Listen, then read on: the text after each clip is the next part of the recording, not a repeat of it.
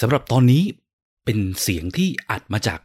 การจัดเสวนา UX Webinar ที่เพจ Praxis Design ที่เราจัดไปเมื่อวันที่ 18 มิถุนายนที่ผ่านมานี้นะครับ โดยเราได้เชิญแขกรับเชิญที่ทำงานในวงการ User Experience จากองค์กรใหญ่ ๆ หลายที่ด้วยกันมาร่วมกันเสวนา ในหัวข้อที่ชื่อว่า work online versus offline การทำงานในด้านที่เกี่ยวข้องกับ UX ในองค์กรต่างๆ เจอปัญหาอะไรกันบ้างในช่วงที่เป็นสถานการณ์โควิด ที่ต้องทำงานจากบ้าน ไม่ว่าจะเป็นด้านที่เกี่ยวข้องกับการทำ research การทำดีไซน์ หรือแม้กระทั่งการสื่อสารกันในทีม และ speaker ของเราจากหลากหลายองค์กรเนี่ยพบว่ามันมีอะไรที่มัน work บ้างที่เราสามารถใช้ tools ทางออนไลน์ได้ หรือมีอะไรบ้างที่ยังไงเราก็จำเป็นที่จะต้องใช้การเป็นออฟไลน์เหมือนเดิม ซึ่งถ้าใครสนใจอยากจะดูเป็นวิดีโอคลิป สามารถกดที่ลิงก์ใน description ของ episode นี้ เพื่อไปดูที่เพจ Facebook ของ p r a x u s Design ได้นะครับ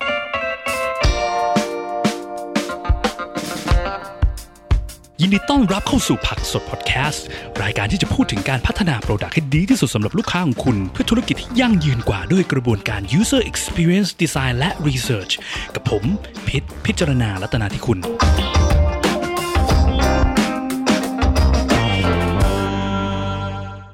โอเค ก็เริ่มเลยแล้วกันนะฮะตอนนี้หกโมงครึ่งแล้วเนาะก็สวัสดีครับทุกท่านยินดีต้อนรับเข้าสู่ เสวนา UX เนาะครั้งแรกที่ Praxis Design จัดขึ้นนะฮะในบนเพจของเราก็คือว่ามันก็เป็นอีเวนท์ที่มาที่ไปก่อนแล้วกันว่า คือพอดีคุยคุยกับทางทีมเราเนาะแล้วเราก็รู้สึกว่า เฮ้ย จริง ๆ งานของด้าน UX เราเนี่ยมันอินว l ลคนเยอะเนาะมันต้องบอกว่าไปยุ่งเกี่ยวกับทั้งไม่ว่าจะเป็นหัวหน้าลูกน้องเอ่อไม่ว่าจะเป็น user ไม่ว่าจะเป็นทางทีมอื่นด้วยเพราะว่าเหมือนกับทีม UX เนี่ยเป็นทีมที่อยู่ตรงกลางเนี่ย ต้องโคต้องประสานงานกับหลายฝ่ายอย่างเงี้ยทีเนี้ยพอเวลาที่มันเจอปัญหาเรื่องโควิด ที่เราต้องทำงานกับที่บ้านกันเนี่ย แล้วคนอื่นเขาเจอปัญหาเหมือนเราบ้างปะวะตรงที่ว่าต้องการคอมมิวนิเคชกับชาวบ้านเนี่ยมันจะยากขึ้นเพราะต้องไปอยู่ที่บ้านเงี้ยแล้วแก้ปัญหาอย่างเงี้ยกันบ้าง ก็เลยได้รับเกียรติจากแขกรับเชิญ โอ้โหตำแหน่งใหญ่โต ตัวก็ใหญ่โตเหมือนกันนะฮะเอ่อ จากหลากหลายองค์กรมามามาเสวนาใช้คำว่าเสวนา แล้วก็เนี่ยวันนี้ก็แบบว่าเน้น informal informal แต่ว่าทุกคนใส่สูทกันหมดเลยก็ไม่แน่ใจว่า เพราะอะไรนะ อาจจะมีความ formal กันนิดนึงอะไรเงี้ยเนาะก็วันนี้ก็จะมาคุยกันว่า เออไอ้จากปัญหาการทำงานออนไลน์ออฟไลน์เนี่ยในฐานะในฐานะการทำดีไซน์ การทำ research เงี้ยหรือแม้กระทั่งการที่ต้อง manage ทีมงานต่างๆ เนี่ย เราเจอปัญหาอะไรบ้าง เจอปัญหาเหมือนกันไหมแล้วมีวิธีการแก้ปัญหายังไง ใช้ tool อะไรบ้าง อะไรที่ออนไลน์มัน work อะไรที่ออนไลน์ไม่ work อะไรที่ออฟไลน์ work อะไรที่ออฟไลน์ไม่ work บ้างนะครับ แต่ก่อนที่จะแนะนำแขกผู้มีเกียรติที่มาร่วมเสวนาในวันนี้นะฮะก็อยากจะขอแนะนำ Praxxu Design บริษัทก่อนละกัน แล้วก็ตัวผมเนาะก็ สวัสดีทุกท่านอีกครั้งนะคือ ผมชื่อพิษนะครับ เป็น founder บริษัท Praxis Design เพจที่ทุกท่านกำลังชมอยู่นะตอนนี้นะครับ ก็แนะนำบริษัทก่อน Praxis Design เราเนี่ยเป็นบริษัททำ UX consulting agency นะครับที่หลักๆเราเน้นไปยังการทำ user research usability testing นะครับแล้วก็การทำดีไซน์ที่โฟกัสเป็นเรื่อง interaction design information design คือเราไม่เน้นดีไซน์ที่สวย เราเน้นส่วนที่ไม่สวยของดีไซน์ก็คือการclean up การทำให้ทุกอย่างมันใช้งานง่ายอะไรเงี้ยนะครับ แล้วก็ mission ของเราเนี่ยก็คือว่าเราก็อยากจะช่วยผลักดันให้ business ในเมืองไทยเนี่ยเนาะหันมาโฟกัสกับ user หรือกับลูกค้าให้มากขึ้น เพราะเราเชื่อว่าเมื่อ business หันมาโฟกัสกันที่ user หรือลูกค้ามากขึ้นเนี่ย ใน long term มันจะส่งผลดีต่อ business เองนะครับ ซึ่งวันนี้เราก็อยากจะรู้ว่าแต่ส่วนหนึ่งในการที่เราจะโฟกัสเป็นก่อนจะโฟกัสเป็น user เนี่ยเราต้องมาโฟกัสยังทีมงานและพนักงานเรากันเองก่อนนะเนาะก็เลยเป็นที่มาอีกอย่างหนึ่งด้วยว่าวันนี้เราจะมาคุยกันว่าแล้วทีมงานเราเนี่ยเราจะทำให้การทำงานเราราบรื่นยังไงกันได้บ้างนะครับ โอเคก็ขอแนะนำแขกรับเชิญก่อนนะฮะวันนี้ก็มาจากสี่องค์กรนะเนาะมีคุณเอเดโชนะฮะจากกรุงศรี AY Cap นะครับ แล้วก็คุณ Apple ลวนานะครับ จาก True Digital อันนี้แนะนำชื่อถูกใช่ไหมฮะกลัวแนะนำชื่อผิด โอเค แล้วก็คุณแบงค์ธนาคารจากลายกสิกรนะฮะแล้วก็คุณออกกสิกรไลน์ครับโทษที แล้วก็คุณเอ่อพัทพงพิพัฒน์จากบริษัทพักซุดบริษัทผมเองนะครับก็ก่อนจะไปต่อขอรบกวนทุกท่านให้ช่วยแบบว่าแนะนำตัวกันเร็วๆ สั้นๆหน่อยละกันครับ เริ่มจากคุณเอก่อนก็ได้ครับ ครับผมเอ่อผมเอนะครับ ชื่อเดโชครับ แต่ว่าถ้าถ้าเป็นชื่อในตำแหน่งก็เป็น UX UI Lead ที่แอปที่ชื่อว่า You Choose เป็นแอปบัตรเครดิตนะครับในเครือกรุงศรีคอน sumer ครับผม ครับ หลายๆคนก็น่าจะเคยใช้นะฮะใครที่มีบัตรเครดิตของทางกรุงศรีเนาะที่ดีที่สุดครับผม เอ๊ะ ครับ โอเคเออวันนี้แขกต้องบอกไว้ก่อนนะครับแขกรับเชิญเราอาจจะมีการเกทับกันไปกันมาเล็กน้อยนะก็อย่าไปถือสาแล้วกันนะครับ โอเคอะคนต่อไปเลยครับ คุณ Apple แล้วกันครับ ค่ะสวัสดีค่ะ ชื่อ Apple ลวนาสุทัศน์อยุธยานะคะ ตอนนี้ก็เป็น Lead UX Design Research ที่ True Digital Group นะคะ งานหลักๆก็ดูแลทีมนะคะสื่อสารภายในภายนอกให้เข้าใจเกี่ยวกับเรื่องโปรเจกต์ในเชิง user เอ่อ user design นะคะ แล้วก็ดูด้าน information architecture structure ของแอปของเว็บเนี่ยค่ะ อืม ก็ถือได้ว่าเป็นตัวแม่ของทีมใช่ไหมฮะ ก็ไม่ขนาดนั้นค่ะ แต่เขาแม่ในที่นี้หมายถึงว่าต้องดูแลลูกๆในทีมอะไรอย่างเงี้ยใช่ไหมเออก็ก็ว่าได้ด้วยด้วยวัยยุทธก็อาจจะใช่ โอเคครับ งั้นท่านต่อไปแล้วกันครับ คุณแบงค์นะครับ คุณแบงค์ธนาคาร ครับสวัสดีครับ ผมแบงค์ธนาคารจินดานะครับ ตอนนี้อยู่ที่กสิกรไลน์เป็นบริษัทลูกของกสิกรแล้วก็ไลน์ก็เป็น lead service design ก็ดูแลด้าน UX นะครับ ช่วงนี้กำลังเป็นช่วงสร้างทีม UX ขึ้นมาใหม่ครับ ก็มีการทำงานเกี่ยวกับด้าน UX ตอนนี้ดูแอปใหม่อยู่ไม่ใช่แอปใหม่แอปคือไลน์เป็น feature ใหม่ของไลน์อืมยังเปิดเผยไม่ได้ใช่ไหมฮะเดี๋ยวเดี๋ยวเล่าให้ฟังตอนหลังอ๋อโอเคครับได้ครับเมื่อกี้บอกมี keyword คือเขาว่ากำลังสร้างทีมอยู่นี่แปลว่าเป็น keyword กำลังโปรยไกลๆว่ากำลังต้องการจ้างงานคนเพิ่มอะไรอย่างนี้ไหมฮะอ่าเดี๋ยวมาคุยทีหลังแล้วกันโอเคครับ แล้วก็คนสุดท้ายนะครับ คุณพัฒพงพิพัฒน์เนาะแนะนำตัวหน่อยครับ คุณพัฒ ครับ สวัสดีครับ ผมพงพิพัฒน์นะครับ เป็น senior designer อยู่ที่ Praxxu Design ครับ ครับ ปกติก็จะทำเกี่ยวกับพวก research พวก test แล้วก็เขียนพวก wireframe ครับผมอ่าฮะ โอเคครับโอเค ได้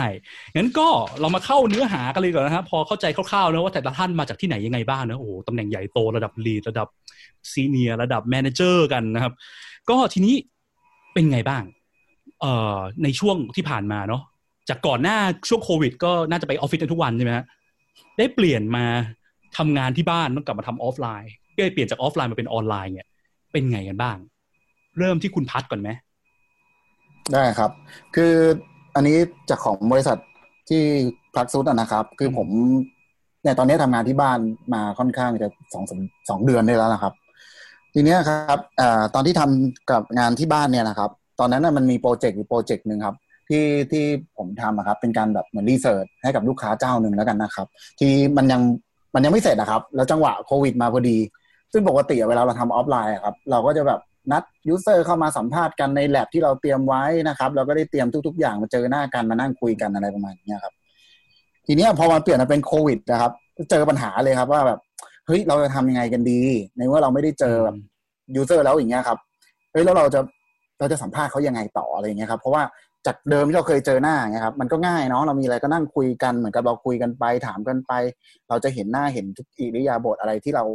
จะได้สังเกตได้ว่าเออปัญหามันอยู่ตรงไหนเขามีปัญหาอะไรตรงไหนบ้าง แต่เนี้ยพอเป็นออนไลน์เออเราจะนัดกับเขายังไง แล้วเราจะสื่อสารกับเขาอะไรยังไงบ้างอะไรเงี้ยครับ อันนี้คือปัญหาที่เราเจอมาถึงแล้วเราก็เจอเลย ก็ลองหลาย ๆ อย่างครับ ก็เลย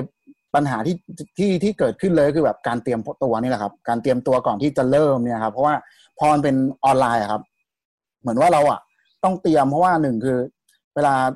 เราเชิญยูเซอร์มาคุยด้วยหรือมาสัมภาษณ์อะไรเงี้ยครับ มันก็จะมีการแบบงงงงงอย่างเงี้ยเราก็ต้องเตรียมทุกอย่างว่าแบบคู่มือให้เขารู้ว่าตอนนี้เรากำลังทำอะไรอะไรอย่างเงี้ยครับ ก็รู้สึกว่ามันมีปัญหาทางด้านการการเตรียมตัวอะไรอย่างเงี้ยครับ ค่อนข้างเยอะเหมือนกันครับผมมันจำเป็นไหมที่เวลาทำ research เนี่ยคือ มันต้องเป็นออฟไลน์เดียวไหมเป็นออนไลน์มันมันมันมันได้อะไรมากกว่าทำไมต้องเป็นออฟไลน์ด้วยครับคือตอน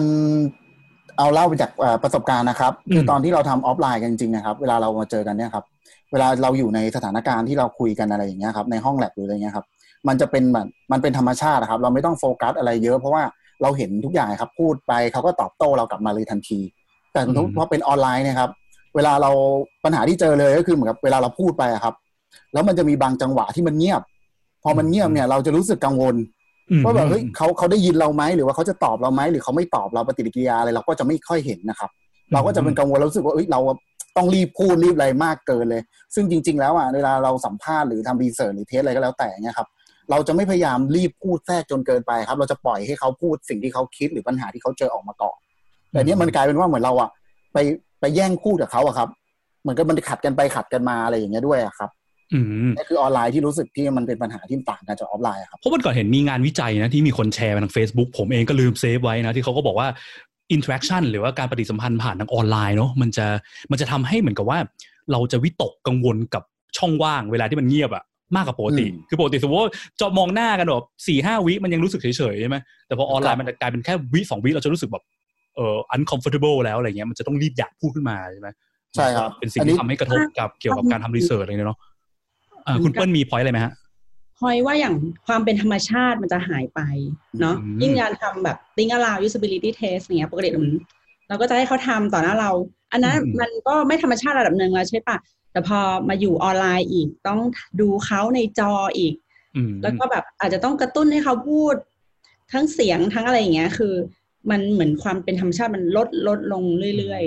ซึ่งพอกระตุ้นมากเริ่มไม่เป็นธรรมชาติมากมันก็ยิ่งทำให้ challenge มันก็เกิดใช่ไหมว่าเวลา test คนก็อาจจะไม่รู้สึกว่านี่มันไม่ได้ลองใช้คนเดียวปะวะอะไรเงี้ยกลายเป็นมานั่งรีวิวให้คนอื่นรีวิวแอปแทนอะไรอย่างงี้ด้วยใช่ไหมๆใช่ก็อาจจะมีผลต่อ behavior เขาที่อืมผลออกต่างกัน อืมอืมอืมแล้วท่านอื่นล่ะครับ คุณคุณคุณแบงค์กับคุณเอมี point อะไรเกี่ยวกับเรื่องอะการทำ research ก่อนแล้วกันเนาะเมื่อกี้คุณพัดเปิดมาด้วยการการทำ research คุณเอกับคุณ อืม คุณแบงค์มี point อะไรไหมก่อนเลยครับ ช่วงการทำ research ช่วงแบบ ideation เนี่ยผมว่าบางครั้งการทำการทำแบบออนไลน์เนี่ยมันก็มันก็ดีนะเออหมายถึงว่าการทำ ideation ใช่ไหมใช่ ideation workshop อย่างอย่างถ้าเราแบบเมื่อเมื่อก่อนเนี่ย เราต้องแบบมีห้องประชุมก็หาคนเข้ามามานั่งแบบทำพวก affinity นะแกเดี๋ยวมก่อนอะไรก่อนจะไปต่อนะ คุณแบงค์แอบถามก่อน อันนี้คือรีเสิร์ชกับ stakeholder เนาะไม่ใช่รีเสิร์ชกับ user ใช่ไหม อ่าใช่ใช่โอเคโอเคใช่อะต่อเลยฮะเชิญนะฮะเรียนตั้งกันภายในอะไรอย่างเงี้ยนะอ่าก็จะมีแบบคนที่เป็นไม่ค่อยกล้าแสดงออกบ้างเงียบบ้าง แล้วจะโดนคนที่แบบมี power ในกลุ่มอะไรเงี้ยเรียกว่าแบบแย่งซีนอะเขียนอย่างเดียวพูดคนเดียว โอเคอันนั้นเคยเจอใช่ไหมทุกคน แต่แต่กรณีถ้าเกิดมันเป็นออนไลน์ละทุกคนจะอยู่ในเลเวลที่แบบ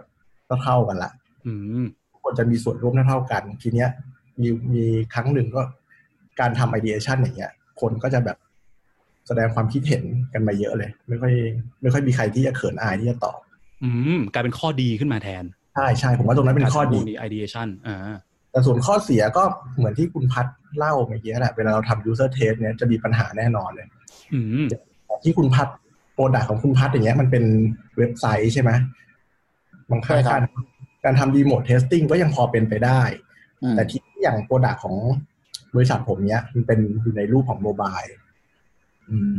ทีนี้การจะไปทำ test มันก็จะต้องยุ่งยากมากขึ้นละพอเป็น mobile มันก็ต้องมี device เพิ่ม จะต้องเป็นสองจอหรือเปล่าจอหนึ่งจับหน้าเพื่อดูกิริยาอีกจอหนึ่ง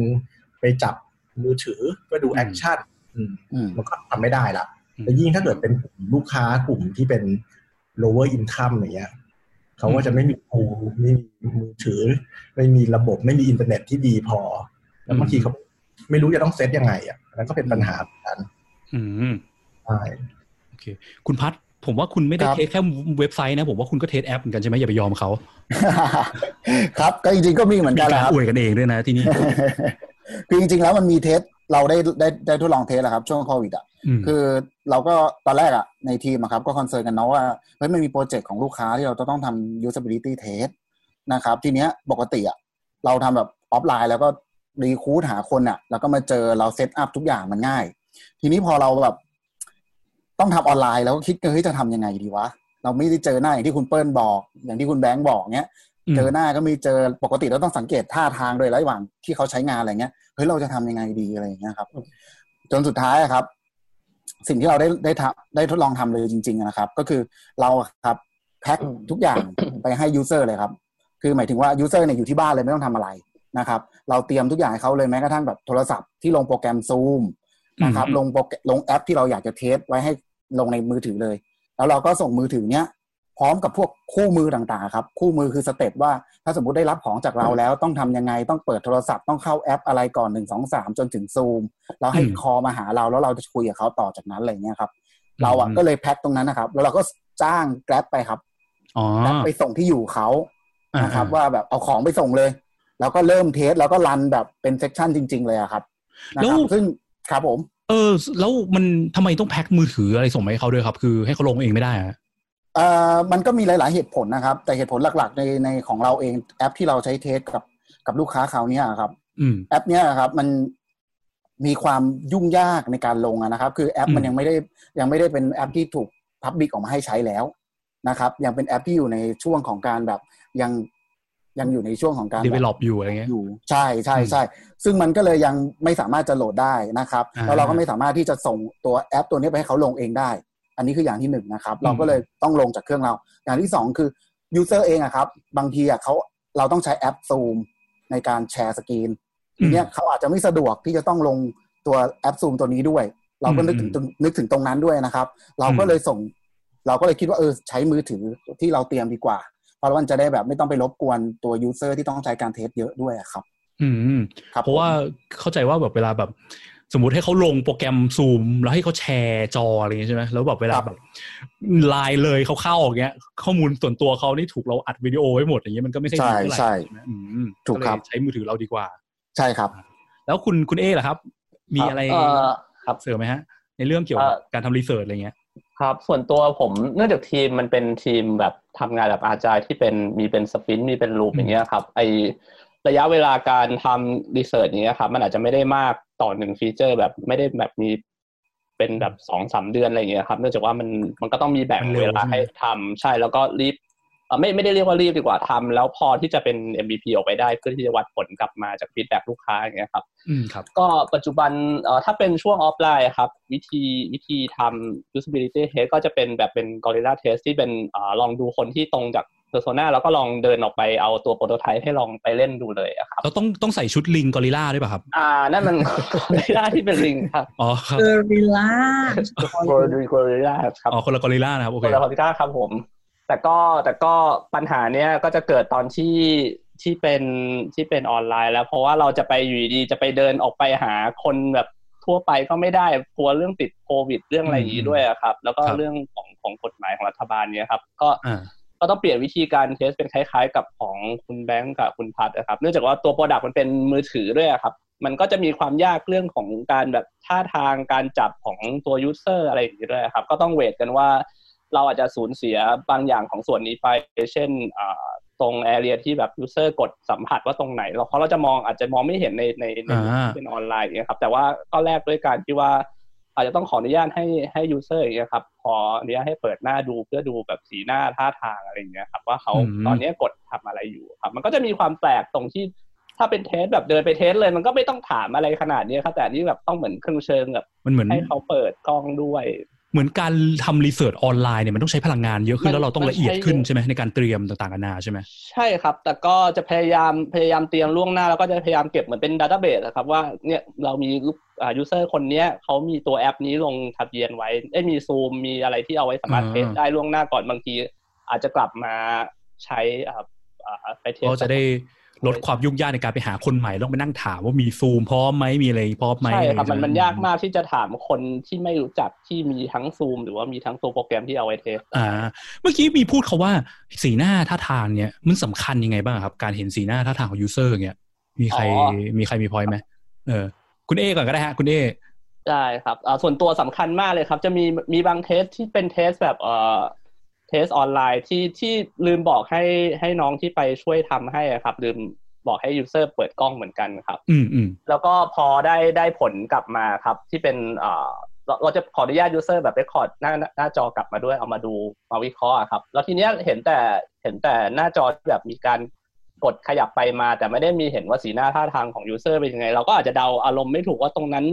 จังหวะนั้นที่จอมันค้างที่มันหยุดอยู่อย่างเงี้ยครับเขามีแบบการกังวลหรือว่าเขา มีติดอุปสรรคอะไรหรือเปล่า เรามองไม่เห็นจริงๆครับมันเดายากมากเลยครับ ถ้าดูจากดูจากจอเฉยๆอะครับครับ อีกสักท่านแล้วกันมีใครมีพอยต์อะไรที่อยากจะเสริมเกี่ยวกับเรื่องสีหน้าไหมคุณเปิ้ลนะอ่าต้นก็คือจริง ๆ ประจวบเหมาะกับช่วงช่วงก่อนโควิดอะเนาะพอดีทีมอ่างานที่เกี่ยวกับที่จะต้องลง usability test เนี่ย แนวแบบ qualitative ยังไม่เยอะมากอืมก็เลย ยังไม่โดนหนัก คำว่า qualitative ก็คือการที่แบบว่าไปสัมภาษณ์ user ต่อหน้าอะไรเงี้ยเนาะเก็บแบบว่าต่อหน้า data ที่แบบ อืมอืมกดกดให้ดูแล้วเราก็ observe สังเกตเลยอ่านะคะอ่าโอเคก็เป็นน้อยลงก็ก็เลยเหมือนกับคือปกติโชคดีที่ที่ที่ทีมเราเนี่ย คือเหมือนค่อนข้างมีมีความพร้อมอยู่แล้วนะ คือเราจะต้องวางแผนล่วงปกติทุกคนรู้กันอยู่แล้วเนาะแบบทำ user test user research มันต้องมีการแพลนล่วงหน้าอืมค่อนข้างหนักอยู่เหมือนกันเนาะ plan ล่วงหน้ามี clear scope อะไรชัดเจนอย่างเงี้ย แต่ว่า สิ่งที่มันก็ยังเจอปัญหาได้ เช่น อย่างช่วงโควิด เนี่ยอ่าทำให้พวกการ test แบบ quality อะแบบแบบ think aloud หรือว่า user interview อะไรเงี้ย เราเราก็จะต้องทำคือลดลงอะ่ะเว้นแต่ถ้าอืมจำเป็นจริง ๆ ก็ต้องใช้ tool ออนไลน์ แต่ว่าอ่าเราก็จะมีงานอีกส่วนที่ถ้าเกิดอ่าเรียกอะไรทำเป็นแบบ quali- quantitative บ้างอะไรเงี้ยค่ะ คือก็ดูเป็นพื่อตัวเลขเป็นหลักเป็นแบบใช่ว่าใช่อืมก็คือจะเน้นไปทางแบบ ดูตัวเลขเป็นเชิงแบบ test concept ใหม่ซิว่าเป็นยังไงคือในช่วงแรกของโปรเจกต์เนี้ยค่ะอืมคือดูว่าแบบ user prefer อย่างไงคือเป็นแนว overall คือไม่ได้เจาะว่า why อะไรเงี้ยนะคะอืมอืมอืมก็ก็จะได้ประโยชน์จากตรงนั้นในช่วงช่วงช่วงที่ต้องทำรีโมทก็ตรงเนี้ยจะจะสามารถยังทำได้อยู่ แล้วก็อีกจุดหนึ่งคือแบบพอหลังจาก เราเก็บข้อมูล Data จากการสัมภาษณ์หรือการไปทำ user research อะไรเงี้ย คิดว่าอีกอีกอย่างหนึ่งที่ที่ก็เป็น challenging คือพวกการเอามา analyze แล้วก็ทำเป็น report กับทีมอะคือจริง ๆ อันเนี้ยมันก็เหมือนใช้สกิลการ collab collaborate กับทีมแหละเนาะอืมเราต้องมาสรุปร่วมกันว่าใครไป observe ฟังมาแล้วจดมาไว้ยังไงเนี่ยอันนี้ก็ก็เป็นอีกสิ่งหนึ่งที่ที่ที่ที่คิดว่าต้องใช้ความพยายามเพิ่มขึ้นเหมือนกันในการคุเหนื่อยขึ้นอ่า ใช่ใช่โอเคครับอะฟังเรื่องรีเสิร์ชมาพอสมควรแล้ว ไปส่วนอื่นกันบ้างดีกว่า เพราะว่างาน UX ไม่ได้มีแค่รีเสิร์ชนะเนาะส่วนหลัก ๆ ที่คนมักจะคิดถึงก่อนเลยเวลาพูดถึงคำว่า UX ก็คือเรื่องการทำดีไซน์อะเนาะทีนี้การทำดีไซน์ UX มันก็จะมีแบบว่าดีไซน์ตั้งแต่ interaction design wireframe ใช่ไหมดีไซน์ visual อ่างานพวกเอ่อ VD เราเรียก VD ใช่ไหมบางทีก็เรียก UI อะไรอย่างเงี้ยเนาะการทำดีไซน์เงี้ย ในส่วนของการทำดีไซน์เองมากดีกว่ามีใครในที่นี้ตอนนี้ก็แบบต้องลงมือทำดีไซน์กันบ้างครับไม่ว่าจะเป็น wireframe หรือว่าเป็นเป็น UI เป็น VD อะไรเงี้ย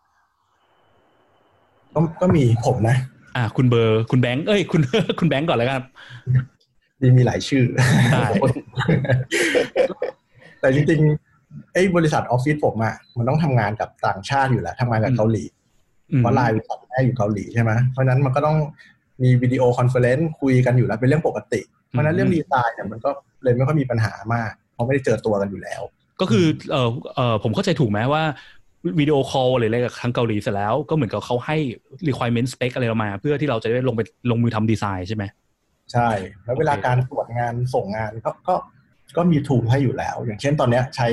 ทางเกาหลีเขาใช้ Confluent ให้อ่าอะเขาได้มีส Confluent กิลอะไร ที่ขึ้นเอาไว้อยู่ข้างบน ไว้ตรวจงานเป็นเหมือนเป็นวิกิอืมไว้เช็คมังานนคืออะไรอะคอนเฟ e เนี่ยมันใช้ทำอะไรนะ เป็นวิกิเหรอใช่ใช่จริงเขาใช้งานจริงๆมันทำได้หลายอย่างคือว่าเป็นแบบเป็นเป็นเรียกว่าเป็นที่จดโน้ตที่เก็บโน้ตเก็บ track ใช่ของเรื่องต่างๆนานาอะไรอย่างงี้ใช่ป่ะใช่เหมือนเป็น center เอาไว้ อืมอืมอืมอืมตัวหนึ่งที่ใช้ก็คือ s e p l i n เซปลินเพื่อไว้นะเอาสื่อสารเกี่ยวกับ UI กับ Dev ให้ Dev ก็ไปทำต่อได้อะไรเงี้ยอ่า ตรวจงานหลาย ๆ ฝ่ายก็มาคอมเมนต์กันได้อะไรเงี้ย ซึ่งมันก็ช่วยเรื่องนี้ได้มากนะ ก็คือว่าแล้วที่มันมันคือมันอัปโหลดไอตัวดีไซน์เราเข้าไปในระบบอะไรอย่างงี้ป่ะ แล้วก็ dev ก็ใช่สามารถไปเช็คสเปคในนั้นได้ใช่ไหมเช็คได้ หรือว่าคนที่จะมารีวิวก็มาคอมเมนต์ได้ว่าตรงนี้จะต้องแก้อะไรนะ แล้วมันก็เก็บ track ไว้ได้เลยอ่ามันก็บางทีมันก็จะเหมาะกับคนบางคนที่เราไม่ชอบจดอะบางทีพวกดีไซเนอร์ก็ขี้เกียจจดได้คอมเมนต์มาก็อะจำเอาแล้วกันขี้เกียจจดแล้วมันก็หลุด แต่มีแล้วตัวคุณแบงค์เองล่ะครับ ชอบจดไหมฮะ นั่นแหละครับ หมายถึงผม โอเคครับ ก็คือมันก็มีประโยชน์สำหรับเราก็ได้ไม่ต้องบอกว่าใส่พลังงานในการจดมากขึ้นเลยเนาะมีคนอื่นมาช่วยทำงานให้เราไงเขาก็มาจดอืมเป็นแท็กรู้เลยแบบเหมือนเป็นหลักฐานด้วยนะอ้าวคนนี้อืมมันตอบมาบอกอย่างนี้จะมาเปลี่ยนได้ยังไง เออเออเออพอยนี้ก็รู้สึกว่าเป็น ผมว่าก็คนที่ทำดีไซน์ก็น่าจะคุ้นเคยกันเนอะกับการที่บอกว่า วันหนึ่งเปลี่ยนแบบหนึ่งอีกวันหนึ่งลืมไปแล้วกลายเป็นเปลี่ยนกลับไปอีกแบบอะไรเงี้ยเนอะเปลี่ยนไปใช่เปลี่ยนมาแล้วพอไม่มีหลักฐานเนี่ยมันจะแบบว่าคุยกันไม่จบอะไรอย่างงี้ใช่ไหมอ๋อก็มีข้อดีในแง่นั้น เอิญมองว่าอันเนี้ยกลายเป็นพลิกเป็นข้อดีนะ เพราะว่าพอเราเปลี่ยนบ้างมาทำงานออนไลน์อะค่ะอืมคือแบบหนึ่งคือเราต้องสื่อสารกันมากขึ้นถูกปะคือเพื่อให้ทุกคนเข้าใจภาพตรงกัน เพราะฉะนั้นมันก็จะต้องมีเหมือนออนไลน์ด็อกิเมนต์ที่ทุกคนเข้ามา access ตรงกลางได้แบบอ่าฮะเพื่อไม่เข้าใจกันอะไรเงี้ยมันเลยมันเลยทำให้เหมือน งานมันเขาเรียกอะไร transparent อะแล้วคนก็ใส่ใจมากขึ้นแทนที่จะแบบพูดพูดพูดไปเรื่อยๆอะไรเงี้ยมันแทร็กได้ อ่าโอเค คือลดการที่พูดเน้นพูดเป็นหลักอะไรอย่างงี้ใช่ไหมเราพูดลอยๆอย่างงี้ใช่ไหมว่าคิดว่าความยากที่ที่ที่เป็น challenge คือแบบหนึ่งคือเขาเขาเรียกอะไรทักษะในการสื่อสารกันเองนี่แหละอืมอะอันที่สองคือจำนวนคนที่ที่เข้ามา involve ด้วยคือคิดว่าถ้ายิ่งคนเยอะเนี่ย ก็จะยิ่งคุยยากขึ้นอ่า แบบอ่าฮะยิ่งแบบถ้าถ้าต้องรีวิวการด้านดีไซน์เนาะหรือว่าถ้าในเชิงแบบ ideate เหมือนแต่ก่อนเรา ถ้าขั้นแบบ ideate แบบทำเวิร์กช็อปอะไรเงี้ย UX เราก็ช่วยแบบ facilitate อะไรอย่างงี้ใช่ปะอืมอันเนี้ยจะเคยเจอจากประสบการณ์ช่วงนี้เลยคือ คิดว่าทำได้ยากมาก เพราะว่าเหมือนกับ คือคนออกไอเดียบางทีก็แย่งกันพูดหรือว่าอะไรหรือว่า บางคนก็ไม่ได้เตรียมตัวมาอะไรเงี้ยมันอยู่ที่ skill คน facilitator ว่าจะแบบเอิ่ม กระตุ้นเขายังไงด้วยอืมแล้วก็เอิ่มแต่สิ่งที่ที่ที่ listen learn อะนะที่เปิ้ลคิดว่าถ้าจะต้องทำอีกก็คือเหมือนกับ เราจะต้องมีเฟรม เหมือนอ g e n d a หรือเฟรมให้เขาคิดล่วงหน้าก่อนค่ะว่าแบบไปคิดมาก่อนแล้วเดี๋ยวพอถึงวันวิดีโอคอลอะทุกคนจะพร้อมที่จะมาคุยแล้วก็แบบอืมแย่งกันพูดอะไรเงี้ยอืมอืมแล้วอย่างคุณคุณเอล่ะครับมี point เกี่ยวกับเรื่องการทำดีไซน์ในช่วงออนการทำออนไลน์อย่างนี้ไหมว่ามันมีข้อดีข้อเสียอะไรไงบ้างที่เจอมา ครับที่เจอก็คือใช้ tool คล้ายๆกับคุณคุณแบงค์นะครับ เรื่องที่ที่มีเอาเซ p ปินที่เป็นตัวดีไซน์สเปคเอาไว้สื่อสารกับ developer ครับ แต่บางอ่าทีการการที่แบบมีคนมาคอมเมนต์หลาย ๆ จุด แล้วมันไม่ได้มีไม่ได้มีเรียกว่าอะไรดี ไม่มี intro ก่อนว่า สมมุติว่าคอมเมนต์ว่าแบบอืมหน้าเนี้ยปุ่มไม่เท่ากัน แล้วเราก็ไม่แน่ใจว่ามันเอ่อหมายความว่าไงคือแบบมันอ๋อเทียบกับปุ่มของ ที่เป็นใน style guide ที่เราเซตไว้หรือว่าปุ่มข้างๆ หรือว่าปุ่มตรงไหนอะไรอย่างเงี้ยมันเหมือนกับมันไม่มีไม่มีประโยคที่ที่มาทำให้มันเข้าใจกว่านี้ครับ ปกติเราจะใช้วิธีสมมติดีไซน์อะไรเสร็จหรือว่าแม้กระทั่งทำ wireframe ครับ จะเรียกทั้งเป็นทั้งเดฟแล้วก็เอ่อ PO อย่างเงี้ยเขาคนที่เป็น key person ที่สามารถดูแล้วตัดสินใจได้แล้วก็เข้าใจได้มาทำความเข้าใจก่อนครับ คือถ้าถ้ามาคอมเมนต์ที่ละอย่างอันนั้นก็ ก็คือจะ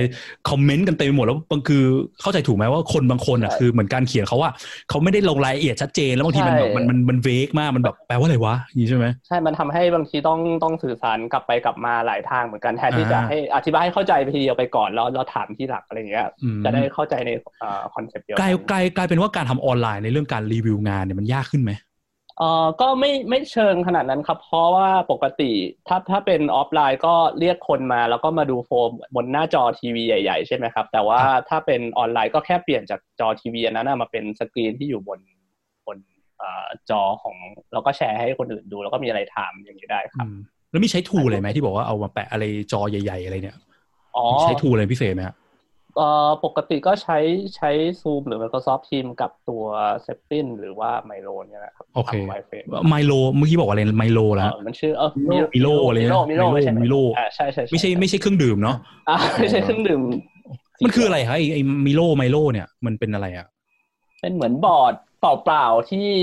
มันจะมีเทมเพลตเตรียมไว้ให้ได้ครับ ว่าเราอยากจะเอาไอ้บอร์ดเปล่าๆนั้นนะทำอะไร เช่นทำเป็นอ่าไอเดียเป็น post it note หรือว่าจะเป็นวาดเป็น flow หรืออะไรอย่างนี้ก็ได้ครับ อ๋อ คือเหมือนกับเป็นแบบว่า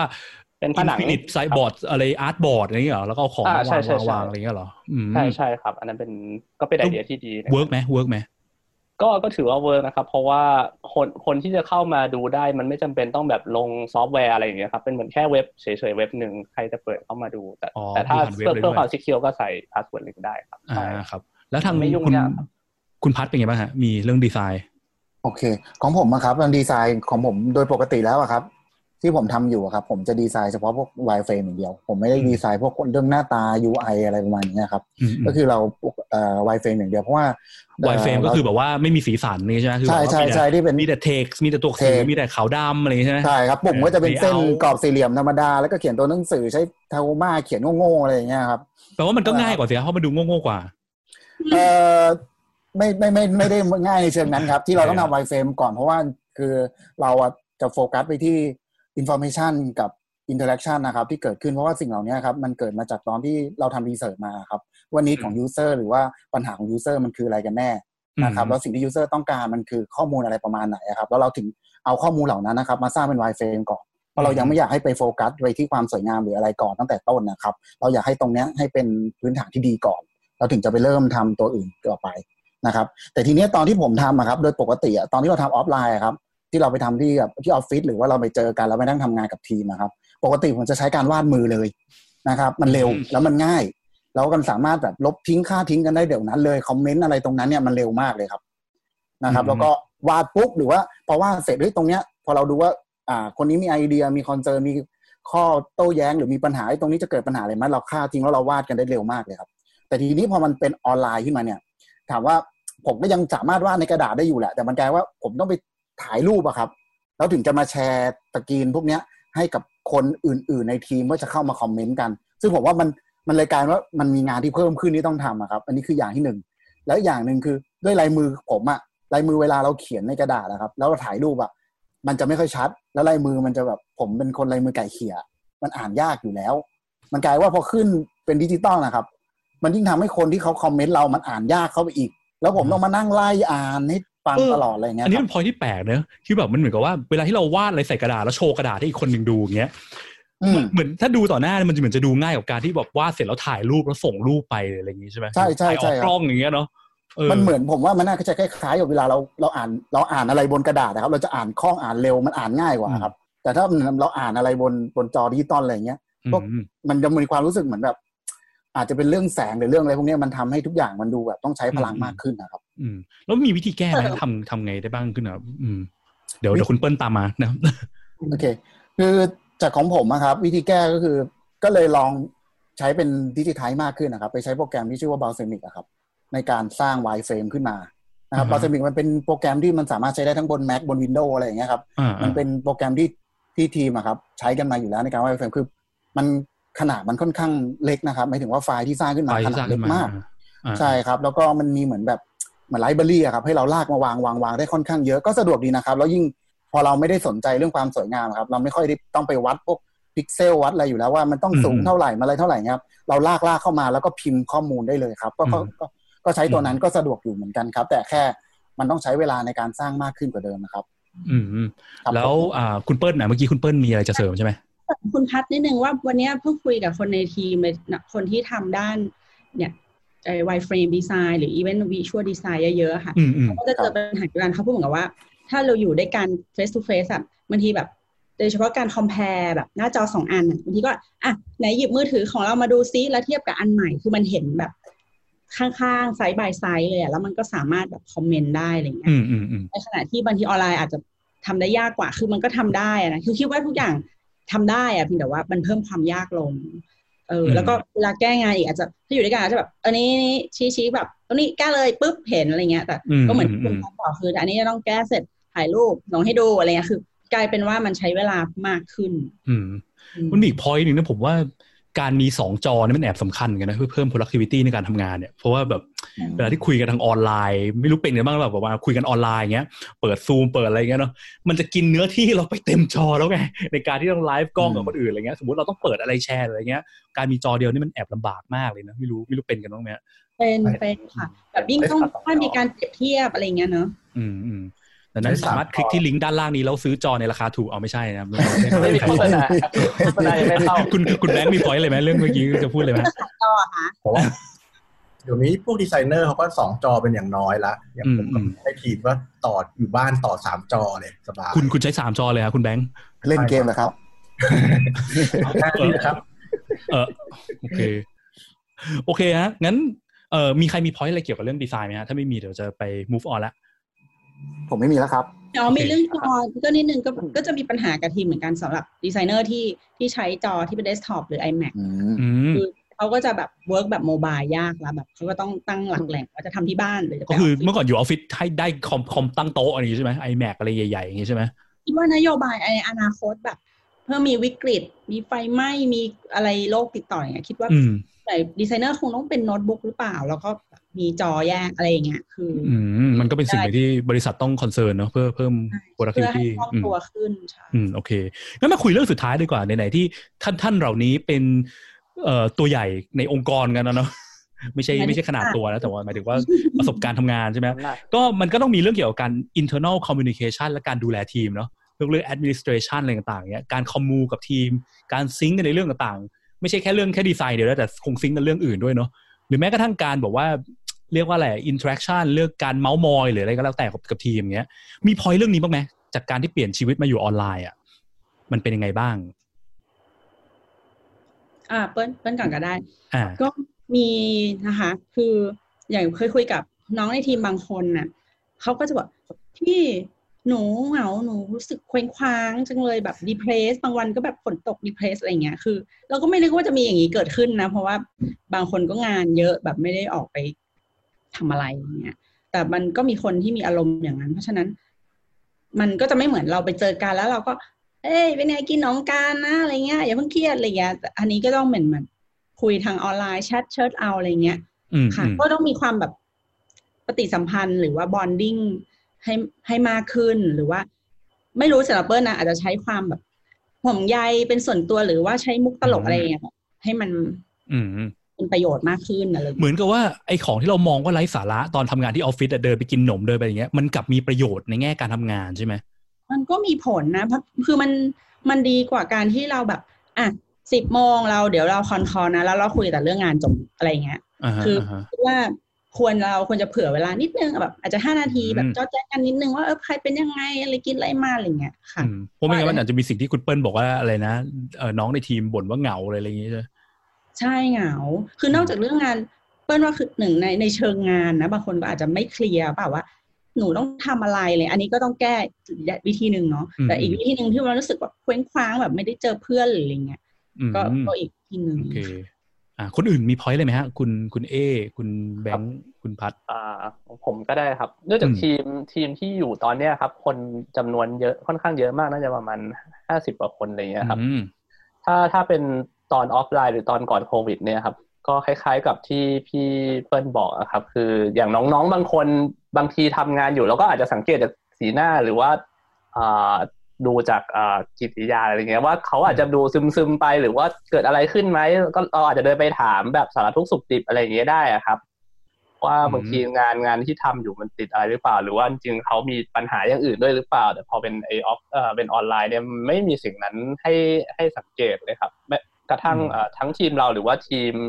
ที่เป็นทีมเดฟหรือว่าคนอื่นด้วยอะครับอืมคือเราเข้าไปคุยกับกับคนเหล่านั้นก็คือก็ก็เข้าไปคุยตรงๆ แต่เราก็ไม่รู้ว่าจริงๆเขามีปัญหาอย่างอื่นด้วยหรือเปล่าบางทีแบบอาจจะตอบช้า หรืออาจจะแบบ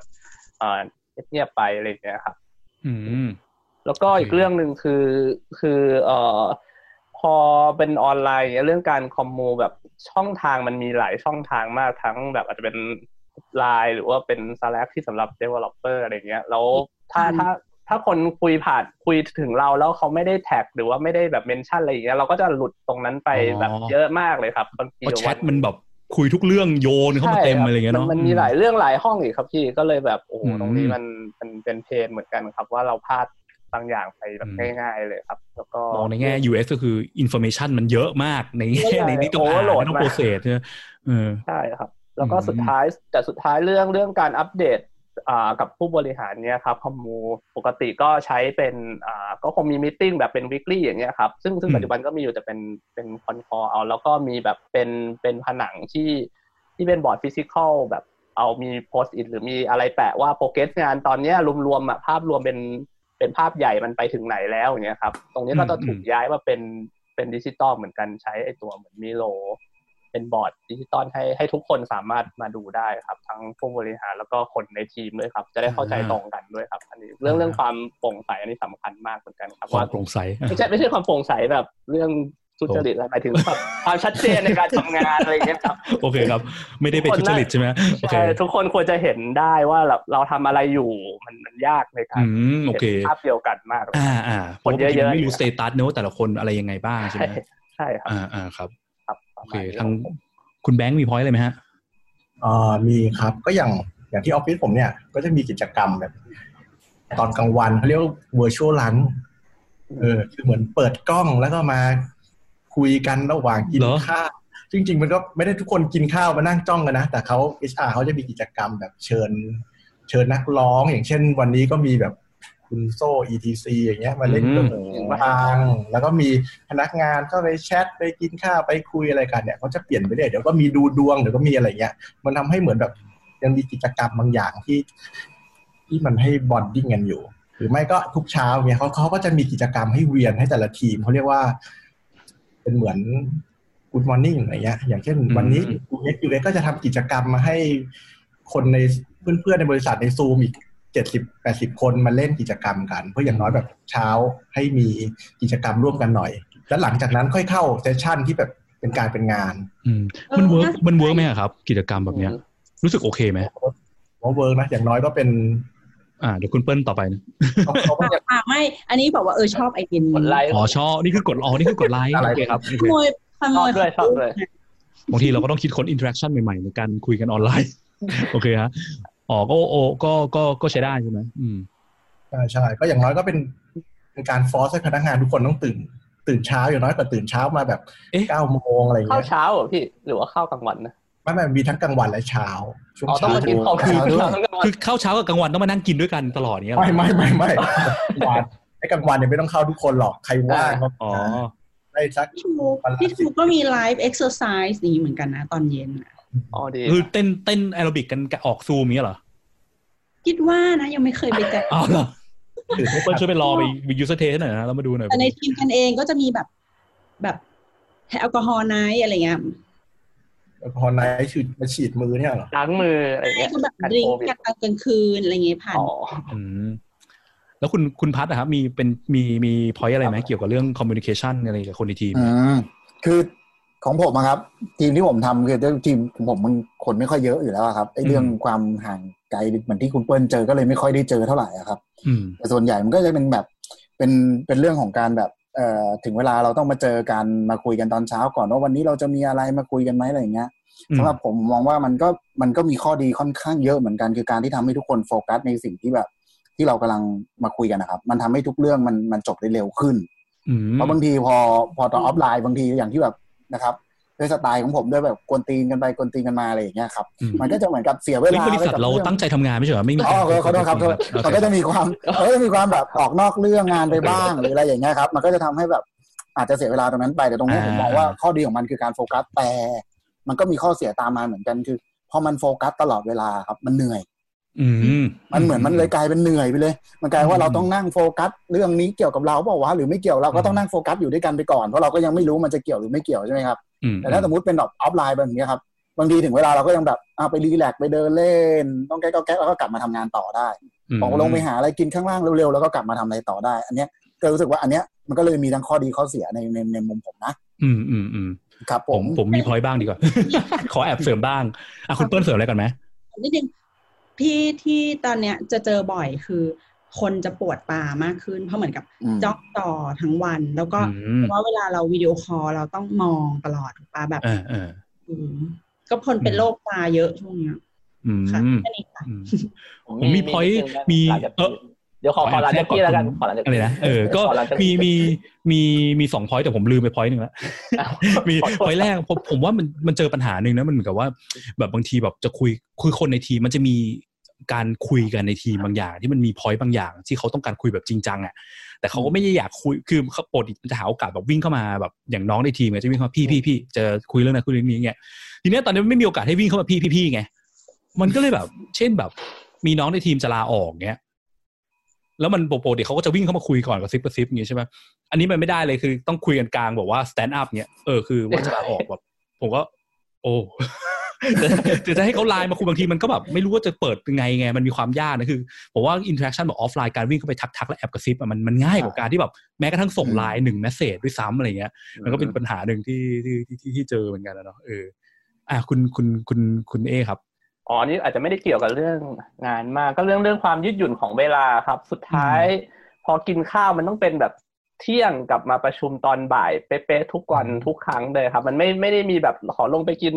สมมติว่าเลิกงานสายหน่อยแบบเที่ยงครึ่งอะขึ้นมาอาจจะบ่ายครึ่งอะไรอย่างเงี้ยเพราะว่าทุกทุกมิ팅มันจะกลายเป็นบ่ายโมงอะไรประมาณนี้หมดเลยครับอืมเขาจะฟิกเวลาว่ามันคือเวลากินข้าวแค่ชั่วโมงเดียวอืมเรื่องนี้ก็เป็นเหมือนจะเป็นเพนเหมือนกันมันไม่ค่อยมีอืม flexible เลยครับเออก็ก็จริกิงนไปด้วยเลยครับกินไปด้วยประชุมไปด้วย ผมทำอ่าไม่แล้วมันเหมือนจะเป็นจะมีติ้งนอนคนอื่นสต็อปอยู่กันด้วยมากขึ้นนะบอกว่ามีสติ๊กมีใช่ติ้งใช่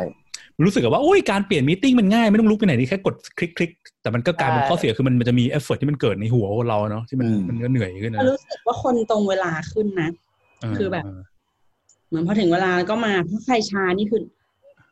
มันจะเห็นชัดไม่ได้มันจะเห็นจะเห็นได้เห็นได้ชัดขึ้นอย่างงี้ใช่ไหมเออโอเคแต่มันมีความรู้สึกว่ารู้สึกคนตรงเวลาแล้วก็แบบรักษาเวลาโอก่เคอนได้ฮะงั้นก็เอ่อก็เดี๋ยวประมาณนี้แล้วกันเนาะ อยากให้ทุกคนทุกท่านลองแบบว่าสรุปเร็วๆหน่อยได้ไหมออนไลน์ออฟไลน์ มันมีอะไร work ไม่ work แล้วมีอะไรอยากจะฝากไว้ไหมแล้วเดี๋ยวเรามาดูคำถามจากทางบ้านกันนิดนึงดีกว่าครับ อืม อ่าเริ่มที่คุณคุณแบงก์ก่อนดีกว่าฮะ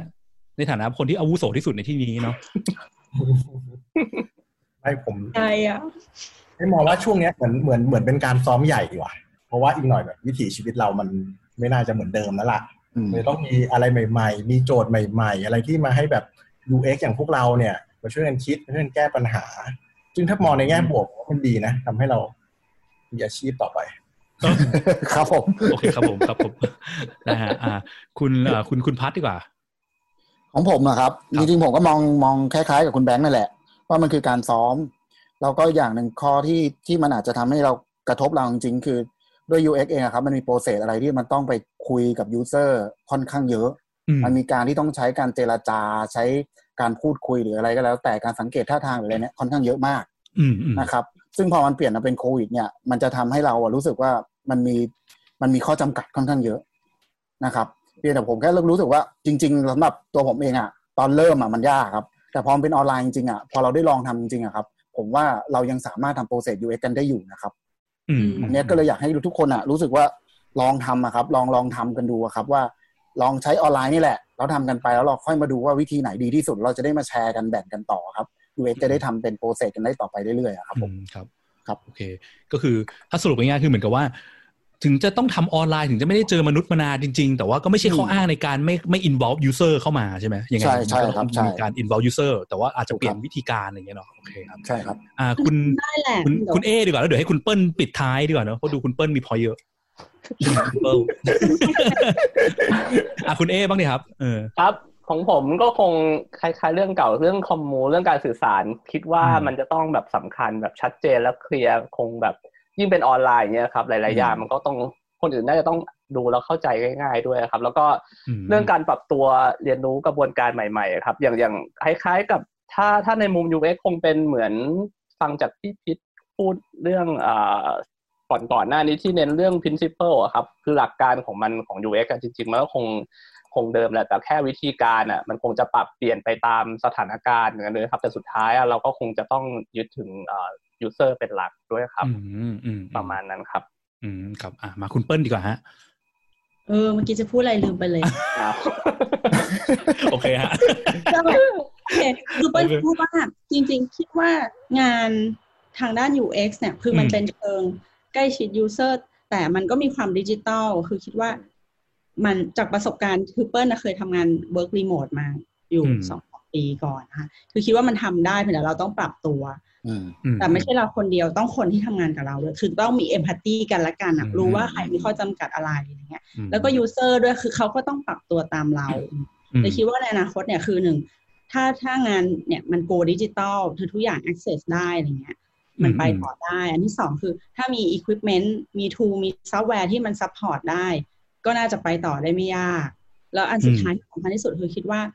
communication หรือการสื่อสารทั้ง internal team ทั้งกับ user ทั้งกับผู้บริหารอะไรเงี้ยอืมคือสำคัญที่สุดอืมในการที่จะทำให้แบบ UX มัน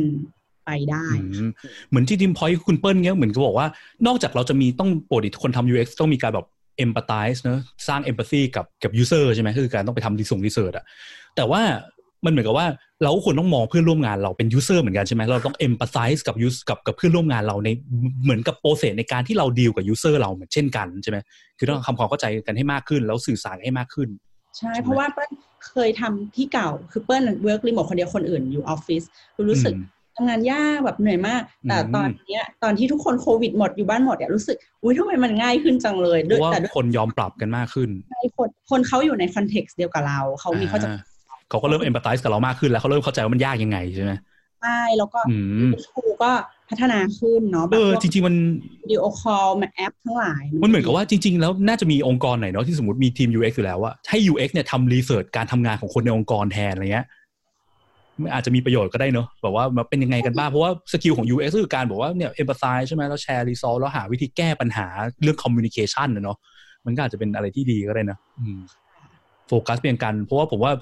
ถ้า performance ของของการทำงานทุกคนมันดี มันไม่ได้เจอปัญหาความยากมากเงี้ย performance ของบริษัทของการอะไรผลประกอบการมันก็ต้องดีตามไปด้วยใช่ไหมไม่ใช่ทุกคนมาเสียเวลาวันละสามชั่วโมงกับการคุยกันไม่รู้เรื่องเงี้ยนะ comment ไป comment มางงพูดอะไรใน comment อะไรเงี้ยเนาะครับน่าจะมีอะไรที่ดีก็ได้ถูกต้องครับ อืมโอเคฮะ เยี่ยมมากเลยครับทุกท่าน ก็เดี๋ยวมาดูคำถามจากแฟนคลับทางบ้านกันบ้างดีกว่านะฮะ เมื่อกี้มีคำถามหนึ่งเข้ามาเนาะบอกว่าเอ่อคุณมีนนะครับบอกถามว่าการทำเทสหรือรีเสิร์ชแบบออนไลน์ทำไงได้บ้างครับ อยากขอคำแนะนำว่าจะเริ่มยังไงดี ข้อจำกัดเป็นยังไงบ้างอะไรเงี้ยอืมมีใครอยากตอบไหม ผมตอบให้ก็ได้ครับ อ่าครับคุณพัฒขอถือโอกาสทุกๆ คนตอบนะครับ เพราะว่าได้ครับได้ลองทำจริง ๆ เออเออคือถ้าถามว่าทำยังไงได้บ้างอะครับ ลองใช้ลองดูอะครับว่าว่ามันมีแอป หรือตัวช่วยอะไรที่มันสามารถช่วยเราได้หลัก ๆ มันน่าจะเป็นเรื่องของการแชร์หน้าจออะครับแชร์หน้าจอหรือทำยังไงก็ได้เราเห็นว่าเขากดอะไรตรงไหนอะไรอย่างเงี้ยครับอืมอืมแล้วก็ลองใช้ตัวนั้นนะครับ ลองเริ่มจากตัวนั้นก่อนนะครับ ซึ่งซึ่งถ้าให้ผมแนะนำที่ผมลองทำก็คือผมใช้ซูมอืม ใช้ซูมในการแชร์หน้าจอมาจากตัวโทรศัพท์ที่ให้ยูเซอร์ใช้อะนะครับอืมแล้วก็เลือกใช้เป็น Android เพราะตัว Android เองเนี่ยมันสามารถไปทำให้ setting แล้วทำให้รู้ได้ว่ามันมันมันจะขึ้นเหมือนเป็นเป็น interface อะไรสักอย่างเนี่ยครับ เพื่อจะเป็นบอกให้เรารู้ว่าตอนนี้เขากำลังกดปุ่มไหนตรงไหนของหน้าจออยู่อะครับอืมเลยทำให้เราสามารถรู้ได้ว่า เออเขากดปุ่มนี้อยู่นะทั้งแล้วก็เขาก็จะพูดออกมาด้วยในระหว่างที่เขากดอะไรเงี้ยครับอืมแล้วก็เราจะใช้โปรแกรมโปรแกรมหนึ่งที่ชื่อว่า Discord นะครับอืม เป็นตัวถ่ายทอดสดไปให้ลูกค้าครับ ก็คือพวกทีมอืม product ทั้งหลายแหละครับอืมที่เป็นคนสร้าง product ตัวนี้ขึ้นมาให้มาเข้ามาเข้ามาฟังครับว่า user เนี่ยเขาเป็นยังไงบ้างเขารู้สึกยังไงกับสิ่งที่เขาสร้างขึ้นมาแล้วปัญหามันอยู่ตรงไหนเขาจะได้รู้สึกแบบเข้าใจอะครับ เข้าใจว่าสิ่งที่เขาทำมามันเป็นไปตามที่ user คิดหรือเปล่า อืมครับ ตัวเนี้ยที่เราใช้ ผมเข้าใจถูกไหมว่าเหมือน user แบบเขาจะ test ในซูมในในมือถือเขาครัใช่บไหมครับใช่ครับเมื่อกี้คุณตอนแรกคุณพัทบอกว่าส่งมือถือไปเขาเลยจะได้เราจะได้ setup ให้เขาเรียบร้อยไม่ต้องให้ใช่เขาครับโปรแกรมในมือถือเขาใช่ครับเขาได้มือถือเขาไปเสร็จ ก็เปิดซูมแล้วกดแชร์หน้าจอ แล้วใช่ครับคนสัมภาษณ์อยู่อีกฝั่งหนึ่งใช่ไหมก็ใช้ซูมเหมือนกันครับเปิดซูมแล้วก็สัมภาษณ์กันทางนี้ใช่ไหม แล้วครับแล้วคือยังไงนะคือ แล้วก็จากซูมเนี้ยเราก็ share screen ไปยังโปรแกรมชื่อ Discord ใช่ไหมอีกทีหนึ่งใช่แล้ควรับก็เอาลูกค้าหรือใครหรือทีม product เข้ามาฟังใน Discord ใช่ไหมใช่ครับ เอาลูกค้าเข้ามาฟังใน Discord ในในซูมเลยได้ไหม คือโดยปกติเราจะไม่มันมันตอนเราทำออฟไลน์ครับผมเล่าถึงตอนออฟไลน์กันแล้วกันอ่าเราไม่พยายามที่จะให้คนเข้ามาอยู่ในแลบที่เราทดลองหลาย ๆ คนมากจนเกินไปครับเหตุผลก็คือมันจะมีการรบกวนหรือไปกดดันให้เอ่อ user รู้สึกว่าคนมันมารุมดูเขาเยอะไง แล้วเขาก็จะประหม่าเกร็งเอ่อหรืออะไรเงี้ยเหมือนเราทำอะไรสักอย่างแล้วแบบทุกคนมารุมอะมันไม่ธรรมชาติอ๋อเข้าใจแล้ว สมมติว่าเหมือนแบบเออสมมติว่าอันเนี้ยห้องนี้เนาะเนี่ยมีห้าคนเนี่ยเออสมมติว่าเออเออสมมติว่าคุณเอเป็น user ใช่ไหมล็อกอินเข้ามามีอีกสี่คนกำลังจ้องหน้าคุณเออยู่อะไรอย่างเงี้ยใช่ใช่ไหมอ่ามันก็จะตถูกกใจครับนิดนึงโอเคก็เลยพยายามทำให้แบบเหลือคนน้อยที่สุดให้เหมือนเขาใช้งานจริงๆอะครับอ่าครับได้ครับงั้นผมขออนุญาตไปเข้าคำถามต่อไปนะฮะถามว่ามีติ้งแบบไหนควรทำออนไลน์แบบไหนแบบ ไม่ควรทำออนไลน์บ้างคะ มีใครอยากตอบไหมฮะตอบให้ก็ได้ อ่าอ่าคุณเปิ้ลครับแต่เมื่อกี้จริงๆเมื่อกี้ก็พูดไปแล้วเนาะคือว่าอ่าอ่าว่ามีติ้งที่เป็นแนวแบบ ต้องมีคนเยอะๆ แล้วก็ต้อง collaborate กันเยอะอืมๆแล้วก็อ่าใช่ใช่ใช่อันนี้คือควรหรือไม่ควรนะคุณคนเยอะๆคอลลาบอร์เรทเยอะๆนี่คือ ไม่ควร ไม่ควรออนไลน์ไม่ควรจะเจอ face to face อะเออเพราะว่ามันจะมีการ interact กัน ได้ได้ง่ายขึ้น แล้วก็แบบเหมือนกับเข้าใจไอเดีย เขาจะไอเดียอะไรนะอะไรอย่างเงี้ยค่ะแล้วแล้วก็คนที่ facilitate จะเข้ามากระตุ้นหรืออะไรอย่างเงี้ยมันก็ช่วยได้อาจจะช่วยวาดรูปช่วยอะไรอย่างเงี้ยมันมันเหมือนมันมีเทคนิคลูกเล่นที่มันเหมือนช่วยแบบว่าทางออฟไลน์มันมันแอบ work กว่าอย่างงี้ใช่ไหมคิดว่าใช่เออในมุมมองคุณเปิ้ลเนาะค่ะแต่ถ้างานพวก meeting แบบ ต้อง prepare มาก่อนทำออนไลน์ก็ได้นะเปิ้ลคิดว่าแบบ meeting เช่นแบบยังไงบ้างครับ meeting แบบที่ prepare มาก่อนเนี่ยแบบ อะไรดีอะแบบเสนอไอเดียไม่ใช่เสนอไอเดียแบบ เสนอ progress ของงานว่าจากคราวที่เราคุยกันอ่าอัปเดตอย่างงี้ใช่ไหมอัปเดตอย่างนี้โอเคมีการแก้ตรงไหนจุดไหนข้อดีข้อเสีย pro and con วิเคราะห์มาแล้วอย่างนี้อะไรอย่างเงี้ยค่ะโอเค มันเหมือนมีพอยที่คุณคุณแบงค์เคยพูดไหมบอกว่าอะไรนะ การ ideate มันทำให้คนพูดมากขึ้นอะไรอย่างงี้ป่ะคนกล้าพูดมากขึ้น คนกล้าพูดมากขึ้นอะไรอย่างงี้ไหม เขาเขียนไงเขาไม่เห็นอ๋อคนอื่นโอเคอาจจะเหมาะกับคนแบบ introvert ใช่ไหมอืมเอางี้คือผมสรุปถูกไหม ถ้ามันเป็น meeting ที่มันต้องคุย back and forth คุยแบบว่า discuss ไป discuss มาเยอะๆอย่างเงี้ยจริง ๆ ออฟไลน์แอบ work กว่า แต่ถ้าเป็น meeting ในแง่อัปเดตเนี่ยโอเคเป็นออนไลน์เพราะมันไม่ได้มีอะไรมากก็แค่มาอัปเดตกันทุกคนรับสารเป็นหลัก ไม่ใช่ทุกคนส่งสารใช่ไหมแต่ meeting ที่ทุกคนส่งสารแล้วแอบ work คือ meeting ในแนวพวกเวิร์กช็อปที่คนส่งสารในการเขียน อาจจะเขียนลง Google Doc อะไรใช่ไหมเขียนลงเอ่อแอป เขียนลงนู่นเอ่อโปรแกรมนู่นนี่นั่นเขียนลง Mural อะไรที่เมื่อกี้คุณคุณคุณเอบอกมาอะไรอย่างงี้ใช่ไหมแบบนี้แอบ work เพราะมันช่วยให้คนที่เป็น introvert กล้าแสดงออกได้เร็วมากขึ้นอะไรอย่างงี้ใช่ไหมใช่โอเค ได้ฮะ งั้นมาคำถามต่อไปนะครับ บอกว่ากินฟรีลูกหมาป่าครับเออไม่เข้าใจว่าแปลว่าอะไรขอข้ามเลยครับนั่นคำถามเลยชื่อ user ครับเนี่ยไม่รู้ครับ มีคำถามต่อมาถามว่าเป่ะถ้าทำเว็บใหญ่แล้วไทม์ไลน์น้อยไม่มีช่วงเวลาทำ test เราสามารถแก้ปัญหายังไงได้บ้างคะคือเหมือนกับ product ที่เขาทำมันเป็นเว็บไซต์ที่มันขนาดใหญ่เนาะแล้วไทม์ไลน์มันน้อยมากจนเวลา test มันไม่พออย่างเงี้ยเราก็ต้องจัด priority ปะว่าอันไหนอ่าฮะ key หลักอะไรที่มี impact เมื่อมันออกไปมากที่สุดก่อนอืมขึ้นถึงว่าจะเทสช่วงไหนอะถ้าเป็นช่วงที่เป็น wireframe ผมว่ามันก็ยังพอ test ได้นะ อืมอืม ก็ใช้วิธีคล้ายๆคุณพัดหรือว่าอย่างทูอย่างอย่างเคยทำโปรเจกต์คล้าย ๆ กันอย่างเงี้ย อืมอืมใช้เวลาไม่เยอะเลย ถ้าอืมเราทำยังไงเราก็ต้องทำ wireframe อยู่แล้วใช่ไหมอืมเราก็แค่เอา wireframe เนี้ยเอาไปแปะใน tool ที่ทำ prototype อย่างเช่น XD ก็ได้ง่ายอืมๆอืมต้องแปะแล้วก็ทำ clickable โปรโตไทป์ง่ายๆแล้วก็อ่าโอเคให้ user share screen โอเคก็ทำคุณพั ดคงจะได้แอบแอบแอบแชร์บ้างดีกว่าพิธีกรแอบเสริม คือหลาย ๆ ครั้งส่วนมากไม่ก็มีเวลา test เนี่ยมันเป็นเพราะว่าการ test มันไม่ถูก prioritize มากกว่า คือเขาใช่มันก็จะมองว่าอะไรนะ เอ่อการเข็น product ออกให้ให้ออกให้ได้เนี่ยสำคัญกับการเข็น product ที่ออกไปแล้วคนใช้ได้ ผมว่าอันเนี้ยเป็นเป็น challenge หลักที่ทางทีม UX จะต้อง convince ทำให้เห็นคุณเอ่อคุณค่าให้ได้ว่าการ test เนี่ยมันจะกันการที่รีบออกของไปแล้วมันผิดแล้วสุดท้ายต้องกลับมาแก้ แล้วมันจะเกิด cost เยอะขึ้นมากมายทีหลังนะ อันนี้เป็น challenge ที่ UX ต้องต้องสื่อสารตรงนี้ออกไปให้ได้มากกว่าอืมใช่ปัญหาหลักไม่ใช่เรื่องว่าไทม์ไลน์ไม่มีหรอกปัญหาหลักอยู่ที่ว่าหัวหน้าไม่ให้เวลาเราเพราะหัวหน้าเขายังอาจจะยังไม่เข้าใจตรงนี้เท่าไหร่ว่ามันส่งผลยังไงบ้างอะไรเงี้ยครับ อืมครับ โอเคฮะหรือไม่บางบางทีคำว่า testing ของเขาเนี่ยมันไม่ใช่ testing ในมุมมองของเหล่า UX นะ มันเป็น testing ในด้านแบบ test UAT อะไรพวกเนี้ยก็คือเป็นเทสระบบกอะไรดเงี้ยเทสบั๊กไม่ให้มีบั๊กอะไรอย่างงี้ใช่ไหมเออมันเวลาเราถามว่าหรือเปล่ามีกันเวลาไว้สำหรับ testing หรือเปล่าทำ user test หรือเปล่าเขาจะบอกว่ามีอืมอืมซึ่งพอเราก็ไปรู้ตอนท้ายว่า user test ของเขามันคือ UAT อืมโอเค มีคำถามจากคุณทอมมี่นะครับ ถามว่าผมมีปัญหา UX ทำงานไม่ได้ทั้งออนไลน์หรือออฟไลน์ครับ แนะนำหน่อยครับใช่เหรอคะชื่อคุณทอมมี่คุณทอมมี่เขาทำคุณแบ UX งค์ตแต่อบว่าไหมเขาครับทำออนไลน์ก็ไม่ได้ทำออฟไลน์ก็ไม่ได้ฮะทำไงดี คุณแบงค์น่าจะตอบได้ดีคำถามนี้ แนะนำว่าให้จ้างพวกเราก็ถ้าถ้าสมมติมีปัญหา UX ในองค์กรทำงานยากเนี่ยสามารถจ้างบริษัท Praxis Design ได้นะ เราเป็น UX Consulting Agency นะครับ ก็จ้าง ex- external ทำอาจจะดีกว่าครับ โอเค ไปคำถามต่อไปนะกันนะฮะก็จะมีถามว่าคุณกิจจาถามว่ามีคำแนะนำในการทำไอเดีย generation ผ่านช่องทางออนไลน์ไหมครับอืมจะคล้ายๆที่คุณเมื่อกี้คุณแบงค์พูดไหมอืมใช่ก็ใช้ตัวมิโลป่ะใช่ที่อันนี้ขอเสริมไอเลยเดียแล้วกันครับ generation อ่าคุณคุณคุณเอบ้างอ่าพอดีพอดีเอ่อที่ผ่านมาก็ได้มีทำทำพวกหาไอเดียหรืออะไรอย่างเงี้ยครับครับ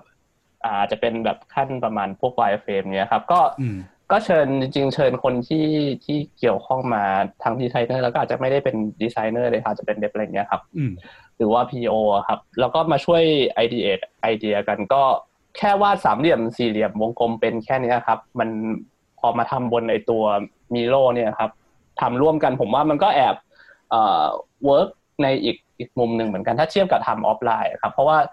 พอออฟไลน์อย่างเงี้ยแต่กว่าจะเรียกแต่ละคนมาได้แบบกว่าจะมีเวลากันก็ต้องเตรียมพวกกระดาษเตรียมพวกอุปกรณ์อะไรเตรียมพื้นที่เอามาเขียนอะไรอย่างเงี้ยครับ มันมันใช้เวลาค่อนข้างเยอะครับ แต่ว่าถ้าถ้าบนเบราว์เซอร์แบบเป็นผนังเปล่าๆอย่างเงี้ยครับใครจะเขียนอะไรหรือว่า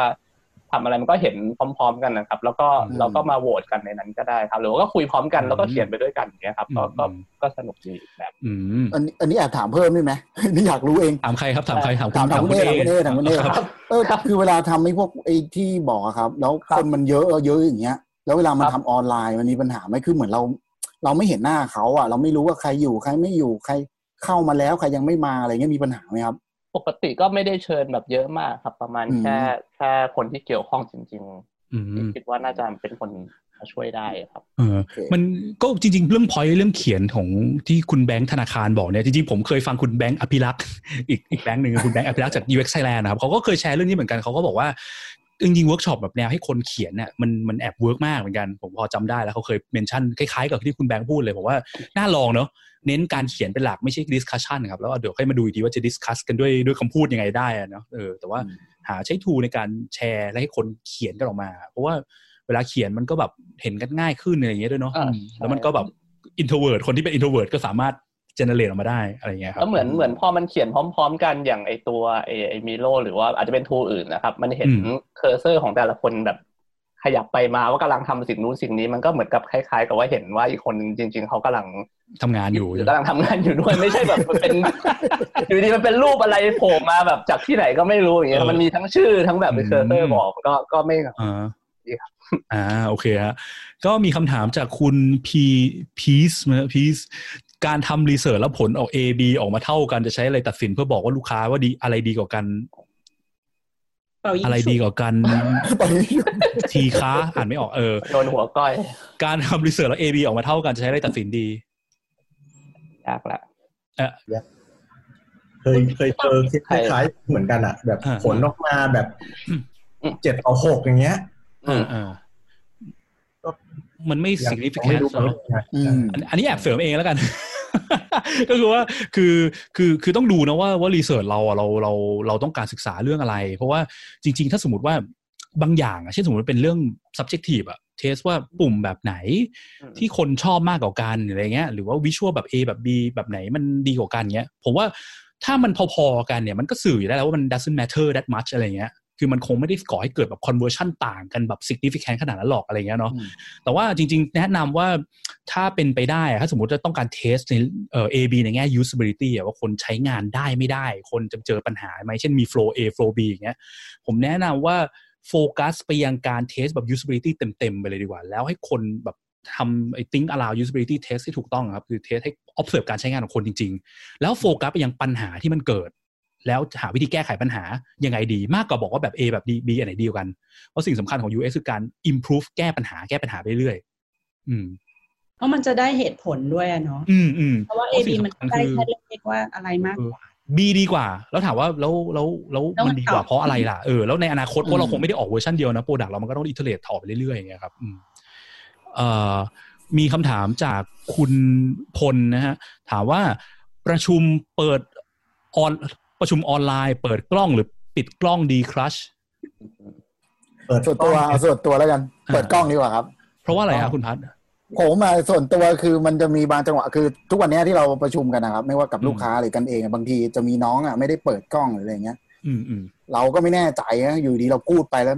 เงียบไปหมดเลยเออเงียบทั้งห้องอย่างเงี้ยนะเงียบทั้งห้องเลย เงียบแล้วแบบมองไปบางทีมันก็แบบโอเค มองไปเราเห็นกล้องคนเนี่ย เราก็ยังรู้ว่าเออเขายังอยู่กับเราอ่าแต่ไอ้ถึงแม้คนที่หน้าเขาจะมองไปปิดอยู่อะคนละทางก็ตามไปเนาะเออเออแต่ไอ้คนที่เราปิดอยู่อะตกลงมันมีอะไรจะคุยกับเราไหมวะหรือว่าเราได้ยินมันไหมเพราะว่าฟังเพราะฟัว่างตอนครูอยู่หรือเปล่าเออวะแล้วตอนออนไลใช่หมน์มันมี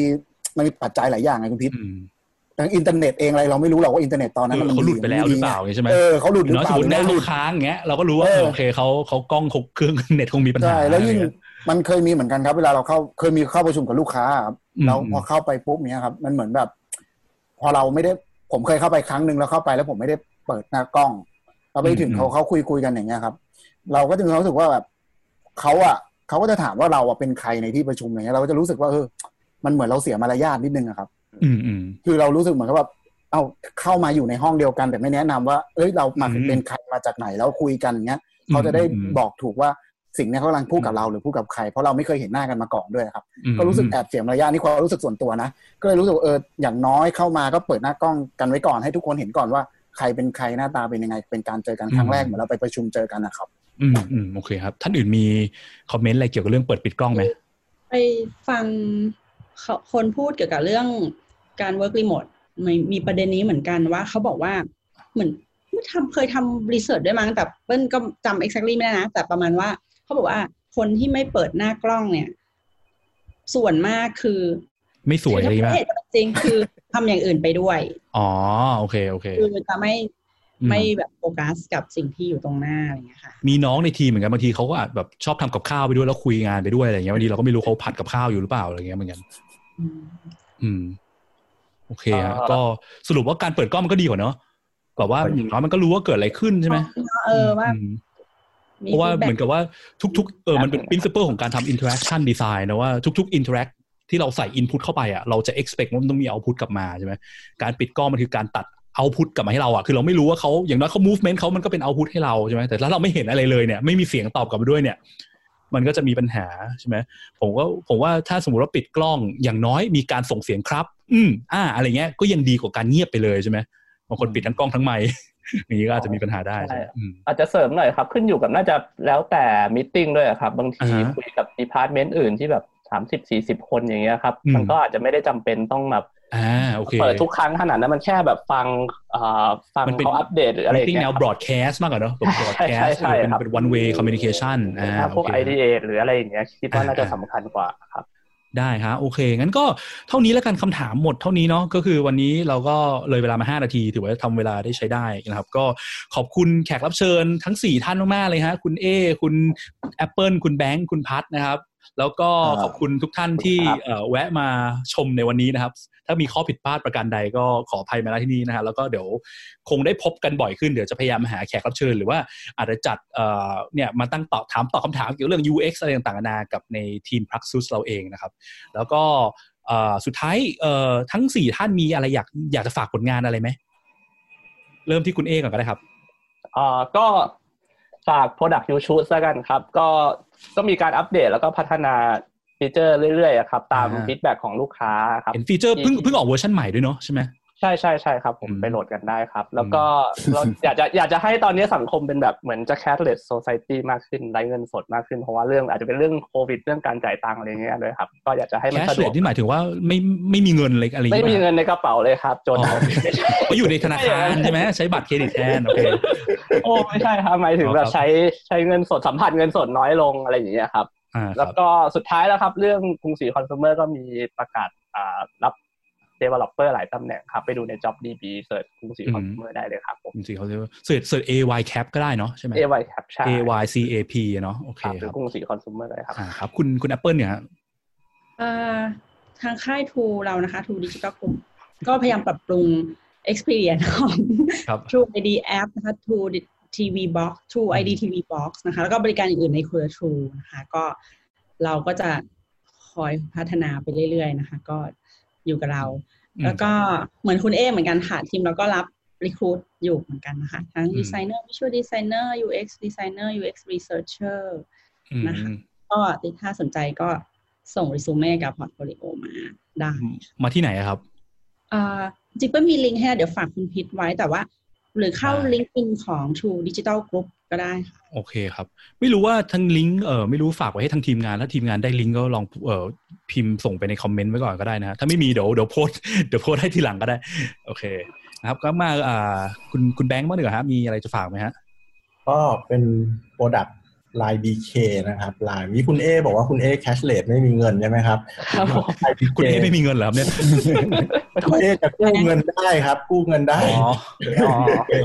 ซึ่ง product เราจะแบบขึ้นประมาณปลายปลายๆปีนี้แหละ เดี๋ยวคอยติดตามกัน ว่ามันจะมาช่วยแก้ปัญหาเรื่องการเงินให้ทุกคนได้หรือเปล่า อืมครับ เอาใจช่วยนะฮะ อืม ส่วนเรื่องทีมก็ ก็ยังรับอยู่เรื่อยๆนะหมายถึงโอเคครับไม่ใช่เพราะตำแหน่ง UX นะครับ ก็ตำแหน่งหลาย ๆตำแหน่งก็ลองดูในลิงก์อินอะไร ในลิงก์อินของของเสิร์ชเขาว่าอะไรฮะ ของลาย BK ครับ Line BK ฮะ B เออลาย BK หรือกสิกรไลน์ก็ได้กติกรไลน์โอเคครับ อืม แล้วก็คุณพัทล่ะฮะมีอะไรฝากไว้ไหมฮะโอ้ของผมเดี๋ยวให้คุณพิทฝากทีเดียวเลยแล้วกันครับตอนจบเอาไม่มีนะครับตอนบริษัทเราไม่รับไม่รับเงินนะพอดีเราก็ไม่มีเงินเหมือนกันการจ้างเพิ่มโอเค แต่ว่าเหมือนกับว่าอะไรนะ เหมือนเป็นสุดสุดท้ายจัดอีเวนต์นี้มาเพื่อเพื่อมาประกาศหางานใช่ไหมฮะเนี่ยคือให้บริษัทแต่ละที่มาประกาศหางานโอเค แต่ถ้าใครสนใจก็ลองลองดูได้นะ เหมือนกับว่าตำแหน่งงานด้าน UX ก็มีดีมาที่เพิ่มขึ้นเรื่อยๆเนาะถึงแม้ว่าจะแบบช่วงโควงโควิด คนกังวลเรื่องแบบอืมตกงานอะไรกันแต่ว่าจริงๆก็ยังมีดีมากันอยู่เยอะ แล้วก็อยากให้แบบว่าอะไรนะเอ่อคน aspiring designer นะคนที่อยากเป็นดีไซเนอร์คนที่อยากเป็นอะไรเงี้ยหันมาโฟกัสในเรื่อง user กันมากขึ้นนะเพื่อที่จะได้เอ่ออะไรนะเราจะได้ทำให้สังคมไทยเราดีขึ้นนะเนาะ ช่วยกันแก้ปัญหาด้วย skill ทางด้าน UX นะครับ ก็วันนี้เท่านี้แล้วกันนะครับ ขอบคุณมากเลยครับ สวัสดีครับทุกท่านครับ สวัสดีครับ สวัสดีครับ bye สุดท้ายนี้ถ้าพอดแคสต์เนี้ย useful กับคุณนะครับ อย่าลืมกดปุ่ม follow ในช่องทางที่คุณฟัง เพื่อที่จะได้ไม่พลาดเวลาที่เรามี episode ใหม่ๆนะครับ แล้วพบกันใหม่ใน episode ถัดไปครับ สวัสดีครับ